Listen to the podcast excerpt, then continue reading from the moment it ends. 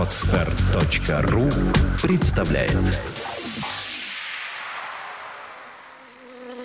Биоразнообразие. Авторская программа Александра Ефремова. Здравствуйте, с вами подкаст «Биоразнообразие». Я Александр Ефремов. Мы продолжаем э, разговор с Олегом Тарасовым, сотрудником кафедры генетики Петербургского государственного университета. Олег Тарасов занимается прионами, занимается э, механизмами прионизации, прионными заболеваниями. И мы продолжим наш разговор про э, эти механизмы. А давай а, попробуем вернуться в мир прионных заболеваний. Угу. И причем здесь ваша кафедра? Значит, наша кафедра здесь вот при чем. Конечно, прионы млекопитающих штука жутко интересная, как оказалось, жутко важная, но, к сожалению, их не очень удобно изучать. Угу. Потому что, ну, даже если мы будем работать на мелких грызунах, на мышах, на хомячках, все-таки вырастить мышку – это год-два, э, заразить мышку следующую – это еще, и подождать, пока она вырастет, это еще год-два. То есть, в целом эксперимент занимает довольно много времени, получается очень дорогостоящий – Э, требует э, многих э, и техник и микроскопирования и много всего другого для исследования. И хочется какую-нибудь более простую модельку для изучения прионов. И такая моделька нашлась. Причем, как не, э, как не смешно это может звучать, но нашлась она примерно в те же годы, когда возникла проблема коровьего бешенства и очень бы- быстро получила распространение. Оказалось, что прионные белки есть не только у млекопитающих, но и у совершенно далеких от них организмов, а именно одноклеточных грибов, у известных нам всем пекарских дрожжей. Ух ты. А, что, подожди, я, вот, вот сейчас я понял, что я это, до этого никогда об этом не думал. Я знал, что вы занимаетесь этим на дрожжах, я знал, что это есть у млекопитающих. Что, неужели у всех остальных животных только мы, дрожжи, имеем прионы? Это очень занятный вопрос, э, который долгое время, ну, скажем так, мало был разрешен. Э, ну, давай немножко забегу вперед. Э, на самом деле, как сейчас становится понятно, прионы, судя по всему, это лишь некоторое частное проявление более общей закономерности – а именно вообще формирование белковых агрегатов. Угу. Как сейчас понятно, агрегировать могут, в общем-то, ну, если не все белки, то, по крайней мере, очень большая часть. В самых разных живых клетках. Угу. Ну, я так понимаю, что иногда это вполне хороший процесс, вот. да, и, и более вот. того, многие клетки используют агрегацию да. белков для того, чтобы создавать, например, внеклеточную структуру. Именно так. Э, ну, во многих случаях агрегация белков – это все-таки процесс скорее патологический. Угу. И в, в большинстве этих случаев клетки умеют достаточно успешно с этим справляться. То есть, такие агрегаты белков, э, возникшие спонтанно, часто, может быть, из-за, ну, скажем, из-за того, что называется тепловой стресс или тепловой шок, при повышенной температуре белки денатурируют и начинают слипаться в комки. А, и э, в клетке есть большое количество систем, которые ну, просто-напросто разбирают, разрезают эти слипшиеся агрегаты. белковые агрегаты. Угу. Вероятно, прионы – это, ну, скажем так, белки с э, повышенной способностью образовывать агрегаты – Угу. Причем э, агрегаты, обладающие как бы двумя несколько противоположными качествами. С одной стороны, это агрегаты достаточно устойчивые, э, чтобы поддерживать, чтобы удерживаться в клетке и увеличиваться в размерах. А с другой стороны, это агрегаты, которые могут быть частично расщеплены и таким образом у нас из одного большого агрегата получается несколько маленьких, угу. которые затем, если у нас клетка делится, маленькие агрегаты могут попадать в дочерние клетки и таким образом наследоваться. Окей. Okay. Стоп, я, видимо, немножко пропустил момент. А если мы говорим сейчас про млекопитающих? Или вы Е- уже, ты уже на, на А, переключился? Да, я частично переключился на дрожжей, конечно. Если мы говорим про млекопитающих, там все менее понятно. Э, И, возможно, там идет передача, ну, точнее, говоря, скажем так, заражение прионными белками, передача приона от клетки к клетке, возможно, там идет именно за счет того, что белок PRP, как мы уже говорили, э, в э, находится на поверхности клетки, М. соответственно, клетки при контакте друг с другом могут как-то передавать инфекцию. То есть класс. То есть для этих заболеваний не очень понятно, как они попадают в орган, который они поражают. Не очень понятно, как они передаются от клетки к клетке. И последняя эпидемия была в 98 году. Э, В, В дев- нет, 96-м. В 96-м, да, соответственно, разрушила а, животноводство в Великобритании. А, Извините, Великобритания не последняя страна. И про это мало кто что знает. Слушай, отлично, мы живем фактически на бомбе, боимся каких-то метеоритов и прочих неизвестных Да, вещей. Да, да. отлично. Вот, а, а гораздо больше у нас всяких неис- неисследованных вещей вокруг нас. Так сказать, точнее, внутри нас. И, и внутри нас, и вокруг нас. Удивительно. Понятно. Значит, они могут наследоваться определение клетки. Соответственно, их можно изучать, я так понимаю, стандартными генетическими Да, методами, которые можно- уже вы использовали на дрожжах. да? Именно так, да. Дрожжи одноклеточные организмы. Мгм. Соответственно, на них можно применять огромное количество стандартных методик. Э, Для них разработана куча и методов генетических, и микробиологических. И оказалось, что вот у дрожжей тоже есть прионные белки. Причем э, сначала, в 1994 году, впервые была высказана гипотеза о том, что у дрожжей тоже есть прионы. А, э, Сначала эта гипотеза была предложена для объяснения поведения всего лишь двух э, наследственных факторов э, дрожжей.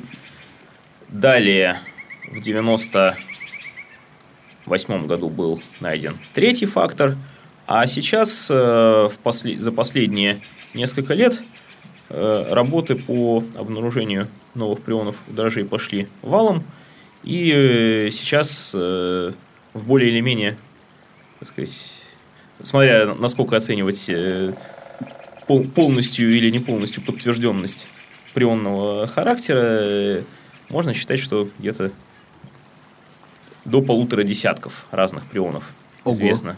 И при этом у млекопитающих один. При этом у млекопитающих один. Природа нас снова обделила. А для дрожжей эти прионы играют какую-то физиологическую роль? То есть они ими болеют или все-таки это может быть, может не быть, и никак особо на физиологии не сказывается? Это еще один такой очень э, большой вопрос э, науки про при- прионы вообще и дрожжевые прионы в частности. Сейчас большинство исследователей прионов э, склоняются к мысли, что прионы дрожжей, по крайней мере, в некоторых ситуациях могут э, быть полезны. Ух ты. Да, сейчас объясню, каким образом. Э, точка зрения, которая была, в общем-то, равноправной еще там, 10 лет назад на, условно говоря, заре дрожжевой прионологии. Э, Сейчас ее придерживаются из крупных исследователей прионов, пожалуй, только таком, в полном виде только один человек, Рид Викнер, собственно, который придумал идею о том, что у дрожжей есть прионы. Вот. И точка зрения о том, что прионы это исключительно вредное свойство, это тоже такое, что прионы дрожжей это тоже такое заболевание. Э, Значит, чем же могут быть прионы полезны? Э, Во-первых, э, это... Ну, здесь, э, к сожалению, дискуссии ведутся э, на примере тоже ограниченного числа моделей, как это часто бывает в биологии. Из вот всего того по- полутора десятка прионов чаще всего обращаются э, к одному-двум, э, Которые просто оказались в тренде, да, что которые, про- во-первых, ну, которые были одними из, из первых открытых. Соответственно, по ним больше Соответственно, по ним больше данных. Вот. Поэтому, если ты И- публикуешь работу по этим прионам, тебе гораздо больше вероятность, что Да. увидит. Ну, а кроме того, про, про них э, действительно есть хорошая моделька. В частности, один из, э, собственно, второй из открытых дрожжевых прионов, прион ПСИ, э, является э, форм, э, прионной формой белка, который в, нормальной, в нормальном виде э, нужен для правильного завершения синтеза белка. Так, как-то Нап... белок нужный для совершения синтеза белка. А, сейчас поясню. Э, значит, напомню, что когда в клетке синтезируются новые белки, э, делает это специальная клеточная машинка под названием рибосома, угу. которая считывает информацию с молекулы матричной РНК. Которая получилась на молекуле ДНК. Которая получилась как копия молекулы ДНК. И когда рибосома идет по матричной РНК, она считывает по три нуклеотида, которые обозначают ту или иную аминокислоту, угу. и останавливается в тот момент, когда находит три нуклеотида, э, играющие роль точки, означающие стоп, так называемый стоп-кодон. Да. Так вот, э, если кодирующие триплеты, кодирующие три нуклеотида узнаются с помощью молекул транспортных РНК, угу. то стоп-кодон узнается э, специальным белком. Который, который э, имеет сродство к этим... Который имеет сродство к этим трем нуклеотидам. Угу. Э, по форме он даже чем-то напоминает транспортную РНК. Какая прелесть. То есть он фактически занимает в рибосоме то же самое положение.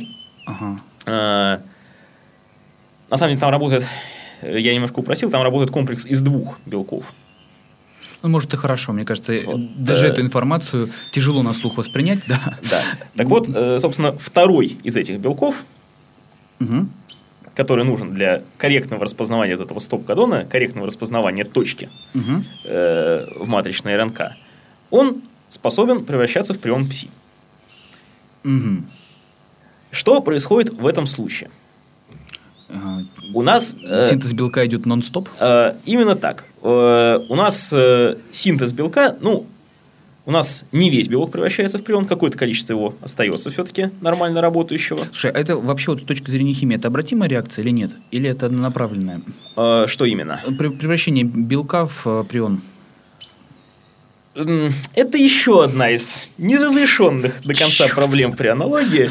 Да, Саш, ты задаешь огромное количество очень хороших вопросов, на которые пока нету четкого ответа. Слушай, я не специально, а, просто а, это первое, что в голову приходит. Э, ну, собственно, это всем приходит в голову прионщикам. Ну, и всем очень хочется это знать. Ну, значит, а, ну, с точки зрения химии, по-видимому, эта реакция скажем так, не полностью обратимая.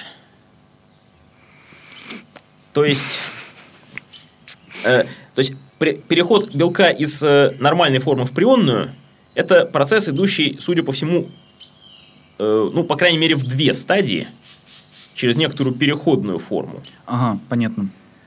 Вот. И вот, судя по всему, э, переход нормальная нормальный белок, промежуточная э, форма, он более-менее обратим, угу. а вот включение уже переходной формы в прионный агрегат это более-менее необратимая угу.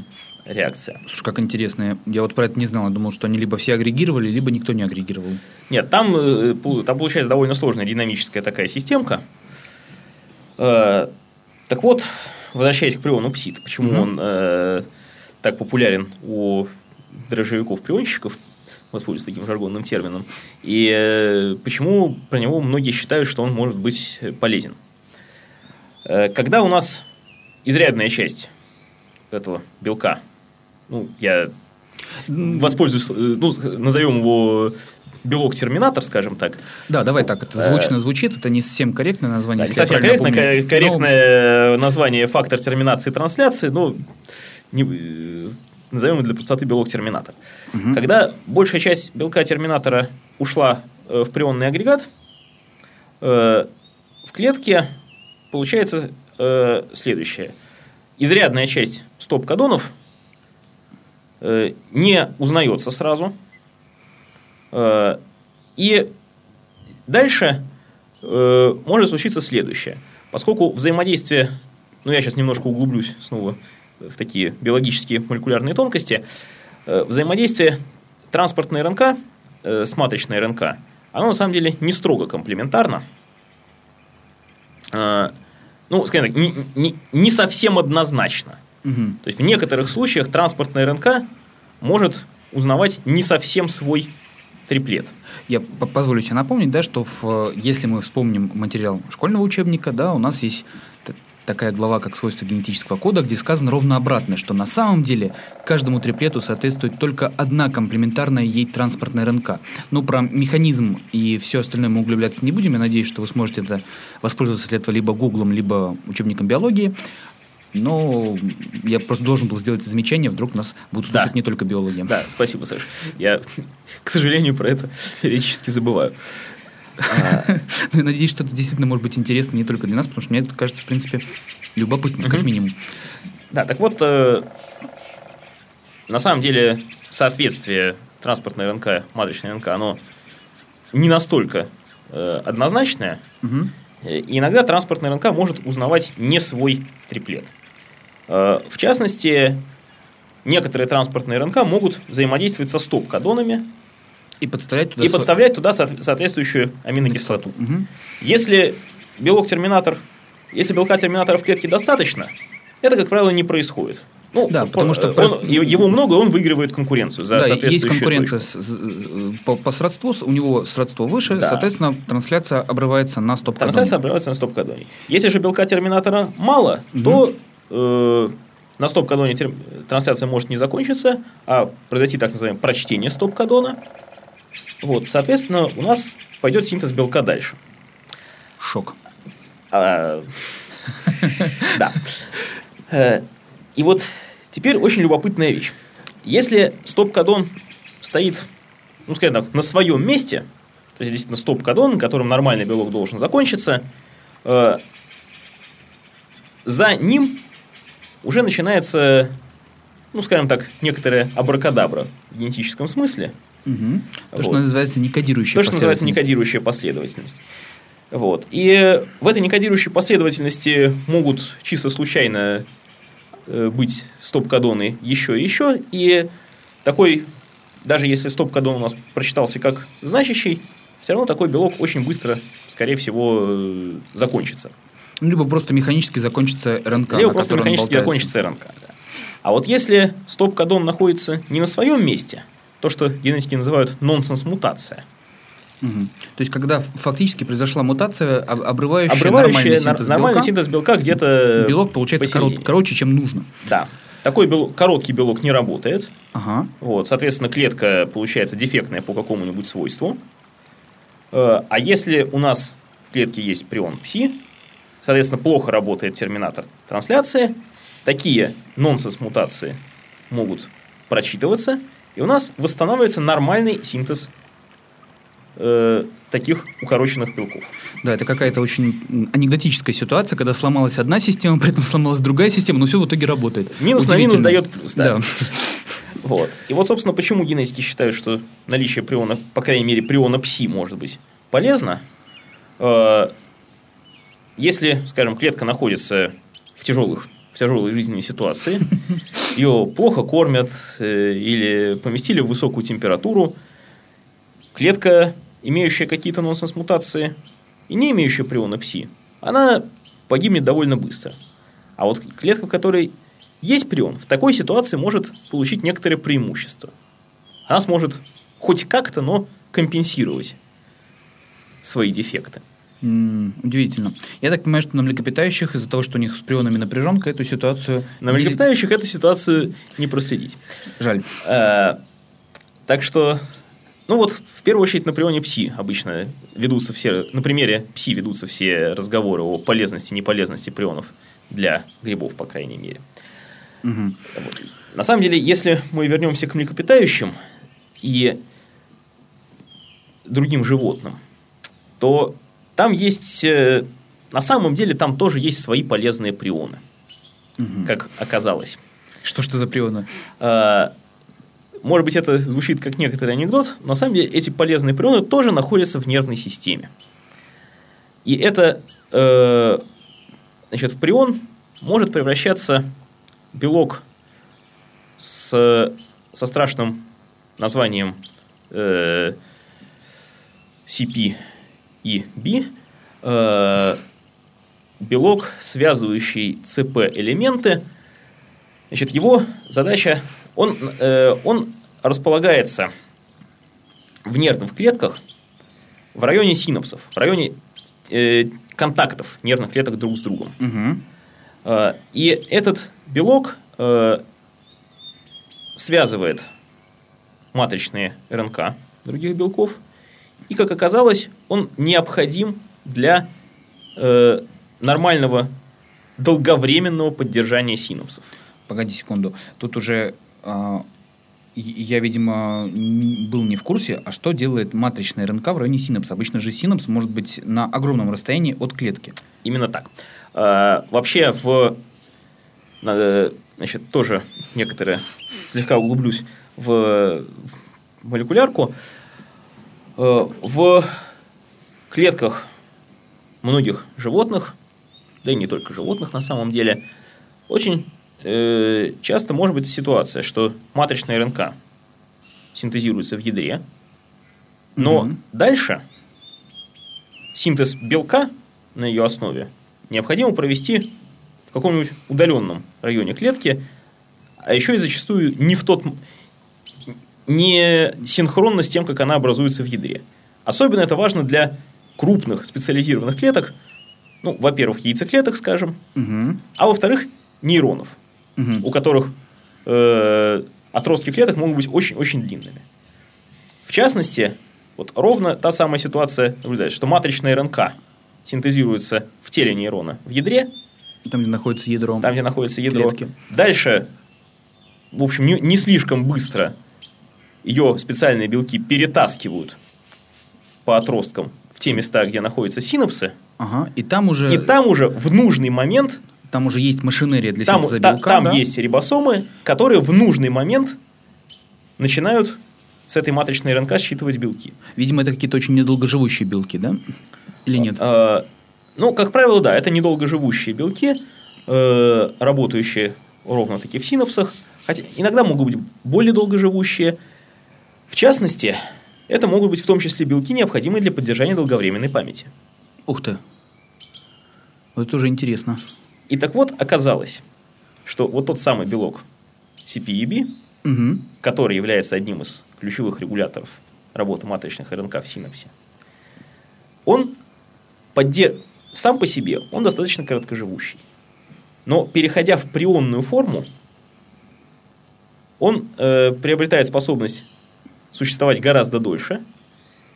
И поскольку это уже получается прион, он сам себя поддерживает в этом состоянии.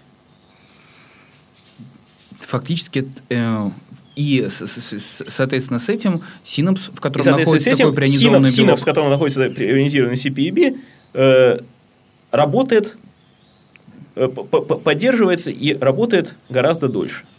Как интересно. Со- Соответственно, я так понимаю, что не просто так про память сказал, что, возможно, это может способствовать лучшему, лучшей А, памяти. Э, ну, судя по всему, это является одним из механизмов как раз преобразования кратковременной памяти в долговременную и поддержания ее механизма. Путем прионизации белка. Путем прионизации белка. Офигеть. Вот. Это работы, э, статьи соответствующие, это буквально последние несколько лет. Э, сначала эти вещи были открыты на... Да, все, все эти вещи были сделаны в лаборатории Эрика Канделя, э, одного из крупнейших специалистов современности вообще по механизмам памяти, и некоторых его учеников. Э, сначала это было сделано на э, улитке Аплизия калифорника, по-русски она известна как морской заяц, очень удобный, любимый э, нейроисследователями механизмов памяти э, объект, потому что у, у этих улиток очень крупные нервные клетки, с которыми... И их не очень много. Их не, очень, их, не, их не очень много, и они крупные, удоб... с ними просто-напросто физически удобно работать. Ну да, моллюски вообще очень часто попадают в руки нейробиологов. Классика – это Да. гигантские аксоны кальмаров, Ну. о которых, я думаю, интересующиеся биологией люди уже читали. в том числе. Соответственно, сначала это было обнаружено на аплизии. То есть сначала было обнаружено, что у нее вообще CPEB прионизуется. Э, Это было статья, если не ошибаюсь, 2006 года. Э, потом в 2010 году вышла статья, где было показано, что у аплизии при ионизации CPEB может иметь отношение к формированию, э, к долговременному поддержанию синапсов. И затем в 2011 и 2012 годах вышли фактически подряд две статьи учеников Канделя, где аналогичные вещи были показаны уже на стандартном объекте генетики мушки дрозофиля. Ого. Ну что ж, давай попробуем подытожить то, что мы сейчас а, наговорили про прионы. И, несмотря на то, что прионы были открыты как э, потенциально опасные агенты, более того, вызывающие да. до сих пор вызывающие большое количество заболеваний, до сих пор непонятно, как именно они это делают. Ну, как в они... деталях непонятно, да. Ну, да, есть определенные сложности. Не очень понятно, а, что именно происходит с белком с точки зрения... Ну, то есть понятно, что происходит его агрегация, но за счет чего она происходит, угу. и можно ли этого избежать, тоже не до конца понятно. Да. Да? А, вроде бы уже э, есть данные о том, что прионизация это не всегда э, какие-то негативные последствия в себе несет.